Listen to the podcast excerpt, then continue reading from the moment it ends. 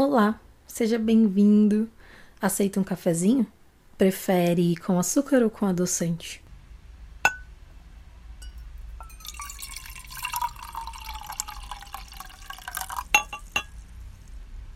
Eu sou a Rita Zerbinati e esse aqui é a mais nova temporada desse podcast tão querido que eu não andei dando muita atenção para ele, mas eu pretendo voltar agora com tudo nessa nova temporada, essa segunda temporada.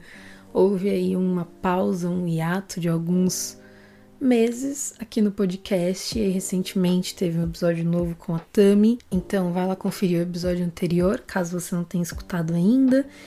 E essa nova temporada eu quero focar ela, focar os temas aqui do podcast mais voltados para arte e para literatura. Acho que já é uma coisa que eu venho fazendo assim, se parar para ver ou melhor, se parar para ouvir os podcasts que eu coloco aqui, sempre tem alguma coisa relacionada com arte e com livros também, né? Não sei se no fundo, no fundo vai mudar muita coisa, mas eu pretendo trazer mais convidados, mais pessoas para trocar uma ideia e conversar aqui sobre arte e sobre literatura, que são as minhas duas coisas mais queridas, minhas duas coisas favoritas da vida. E para esse primeiro podcast dessa segunda temporada super especial, vamos falar sobre a importância da arte, né? Acho legal falar sobre isso.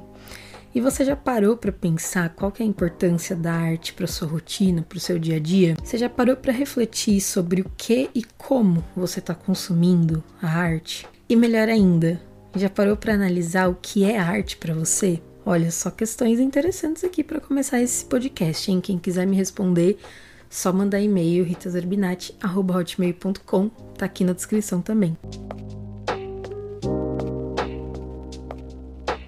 Cara, é muito legal porque essas respostas, elas podem ser completamente diferentes para cada um, né? E o que é mais legal ainda é que, dentro da ideia, dentro da resposta de cada um sobre o que é arte, ainda sobra espaço para muita coisa nova, para aprender muita coisa sobre isso, sabe? Só que muitas vezes, quando a gente pensa em arte, vem uma coisa meio fixa na nossa cabeça, vem uma coisa meio específica, né?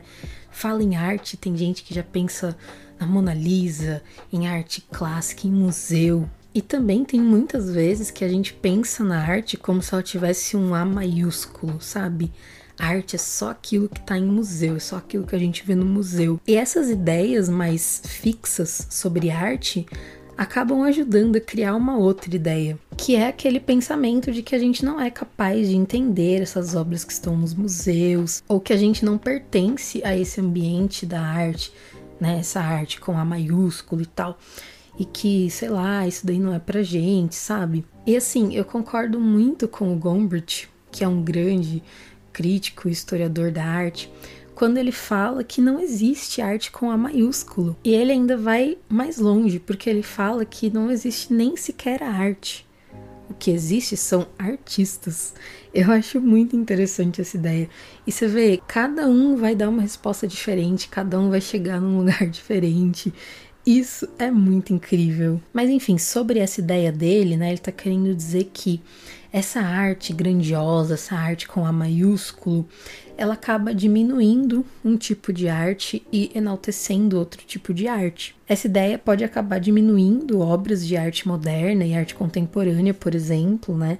Aquele famoso ah, mas isso aí até uma criança de 5 anos consegue fazer, né? E também acaba enaltecendo outro tipo de arte. Quem que vai enaltecer, né?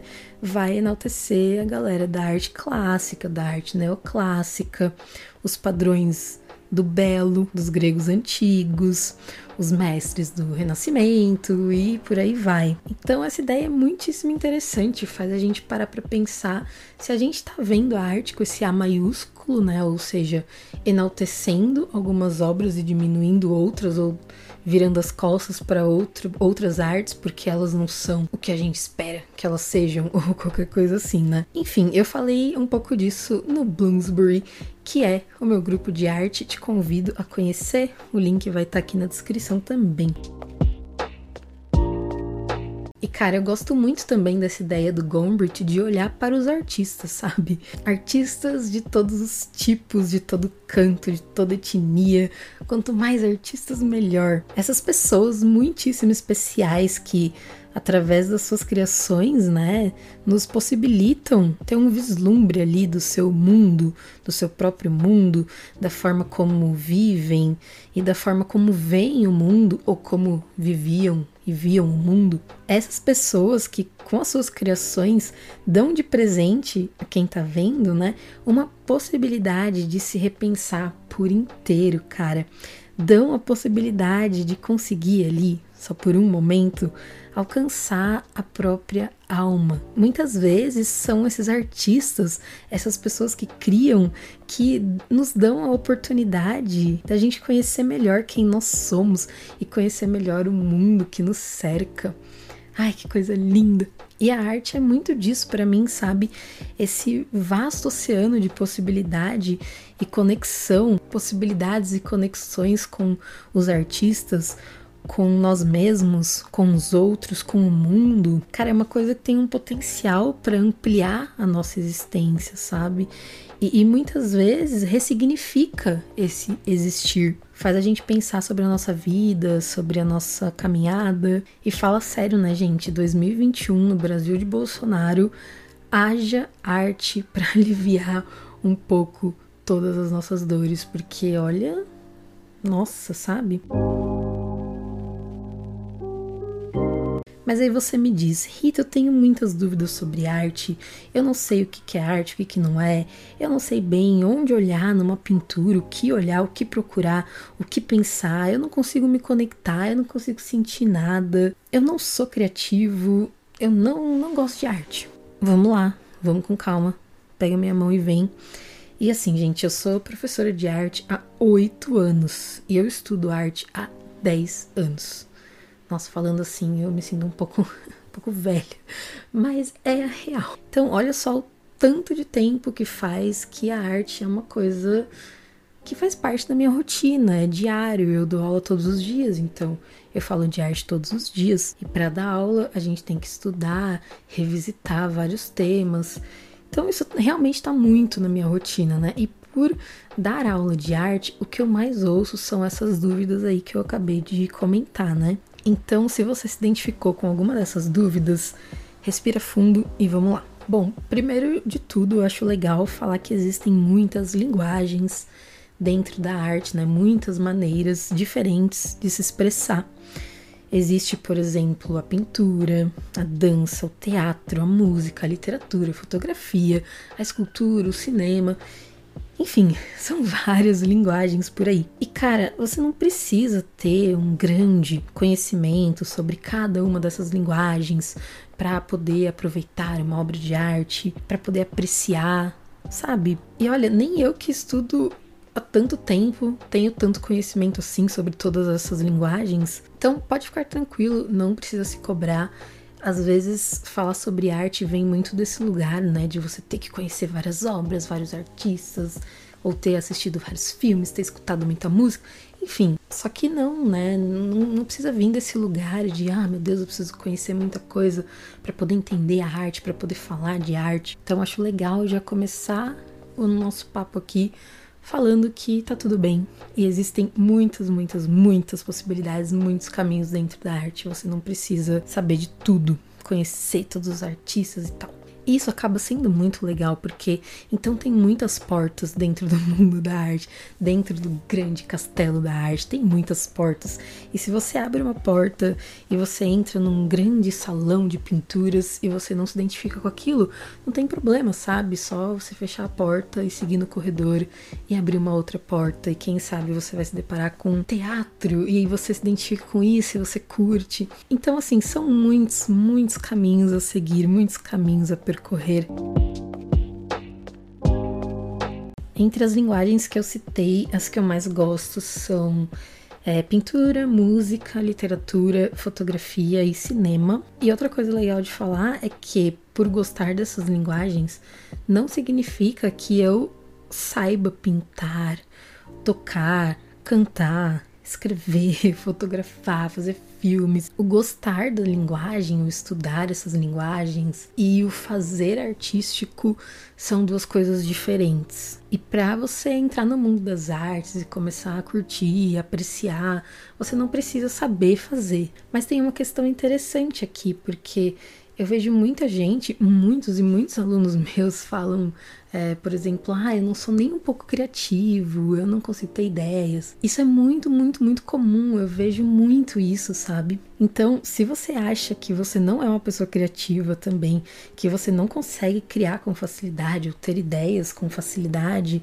cara, considera andar pelo mundo da arte, sabe? Sai por aí pesquisando artistas, mergulha nas obras desses artistas, dedica um tempinho para arte e você vai começar a perceber, né, que com o tempo a criatividade vai fluir de um jeito mais fácil, de um jeito mais natural, assim.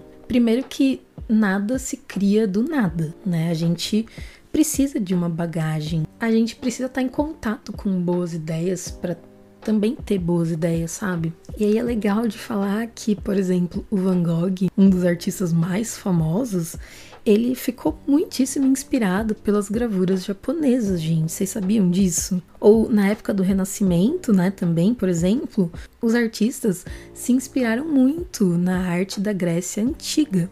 Então, a criação tem essa relação muito forte com o outro também. E aí, se o seu maior problema com a arte é essa coisa da criatividade, uma caminhada por esse mundo tão lindo pode te ajudar. Então fica a dica aí. Agora, se a sua dúvida é mais sobre não saber para onde olhar numa obra ou ter dificuldade para interpretar, não saber por onde começar quando olha uma pintura, por exemplo. E claro, isso vai depender da linguagem, né? Se você está vendo uma pintura, um filme ou uma peça de teatro, mas todas elas, todas essas linguagens tem elementos que a gente pode prestar atenção na composição, sabe? Então, por exemplo, quais figuras ou personagens se apresentam na cena, quais cores estão presentes nas obras, tem alguma cor que chama mais atenção, o que está acontecendo e por que está acontecendo o que compõe o cenário, qual que é o título da obra, quem que é o artista por trás dessa obra, qual que é o contexto histórico, qual foi a técnica que o artista usou. E ainda tem outras coisas mais técnicas assim que a gente pode olhar, sabe? Linhas e formas, luz, sombra, textura, contrastes, simetria, equilíbrio, enquadramento. E aí esses elementos vão variando dependendo da linguagem que você está consumindo, né? Que tipo de arte que você está consumindo. E esses que eu falei tá mais voltado para pintura, fotografia e cinema também. Mas independente de tudo isso, é, se você está diante de uma obra presencialmente ou digitalmente, se você está vendo uma pintura, assistindo um filme, escutando uma música, cara, se entrega, sabe? Se entrega é também sobre sentimento, é sobre como que essa obra vai bater aí para você, sabe? O que que ela vai te fazer sentir, pensar, relembrar, reviver. É sobre isso também, né? Não é só essa parte mais técnica. Essa parte de analisar e tudo mais é ótimo, né? Vai desenvolver um pensamento crítico, vai dar aquela aguçada no olhar vai trazer também um volume aí para sua bagagem, vai gerar diálogos internos ou externos, né, se você tiver com outra pessoa, ou se fizer parte de um grupo tipo Bloomsbury, por exemplo. Cara, é muito incrível ouvir o que a outra pessoa tem para falar da obra, porque é provável que seja bem diferente do que você tem para falar porque vai ser uma experiência diferente para cada um. A arte tá num reino muito subjetivo, sabe? Então, isso é muito lindo, cara, é muito legal. E aí, juntando essa parte do sentimento e da análise, né, desse olhar mais crítico, digamos assim, analisando todos aqueles elementos que eu comentei ali, né? Cara, é aí que a mágica acontece, sabe? Juntando sentimento, conexões, memórias, vivência, tudo isso que a arte traz à tona. E aí a gente vai trocando, vai se conectando, vai se ampliando e reconhecendo outras existências, outras vivências, abrindo espaço para ouvir outras vozes. Ai, gente, arte. É lindo demais, eu sou muito suspeita para falar. E aí, como eu gosto muito de falar de arte, né? Eis que surgiu em junho um grupo maravilhoso que é o Bloomsbury. Cara, esse nome, já começa que esse nome é maravilhoso, porque é o nome de um grupo que existiu de fato e uma das integrantes desse grupo era Virginia Woolf e eles se reuniam para conversar sobre arte e sobre vários temas, né, sobre literatura. Então, cara, era um grupo muito legal e aí eu peguei essa ideia de criar esse grupo com esse mesmo nome. Muito, muito, muito por conta da Virginia Woolf, que eu tô super apaixonada nela, né, nesses últimos tempos. Então eu também tenho o Bloomsbury, faço parte desse grupo. E é um grupo onde se fala sobre arte. Imagina, nem gosto, né? Já teve análise de obra da Frida Kahlo, já teve René Magritte, já teve Virginia Woolf, já teve episódio também sobre a Vanessa Bell, que é a irmã da Virginia Woolf, uma pintora maravilhosa. Fiquei apaixonadíssima por ela, cara. Nossa, teve muita coisa. Teve Eve Klein, Gordon Mata Clark, teve Michelangelo, né? Eu analisei Davi e a Capela Sistina, né? O teto da Capela Sistina. Teve Caravaggio, teve Goya, teve Delacroix. Nossa, teve um monte de coisa já nesse grupo. Ai, é muito chique, é muito maravilhoso. Então, para finalizar esse episódio, eu deixo esse convite para vocês conhecerem esse grupo também e a gente ir trocando ideia sobre arte, observar obras, analisar, se entregar, sentir, se transformar, moldar o nosso olhar, né? Abrir caminhos. Ai, coisa linda, gente. Então é isso, vou finalizar o episódio de hoje por aqui. Não se esqueçam de conferir os links aqui na descrição, de me seguir lá no Twitter, e eu espero que vocês tenham gostado desse episódio. Qualquer dúvida, comentário, pode me escrever ritaserminati.hotmail.com E eu deixo aqui um grande, grande beijo para os meus apoiadores queridos. Obrigada de coração. E também um beijão para o pessoal do Bloomsbury, esses arteiros maravilhosos. E é isso, a gente se vê no próximo episódio. Beijinho, tchau, tchau.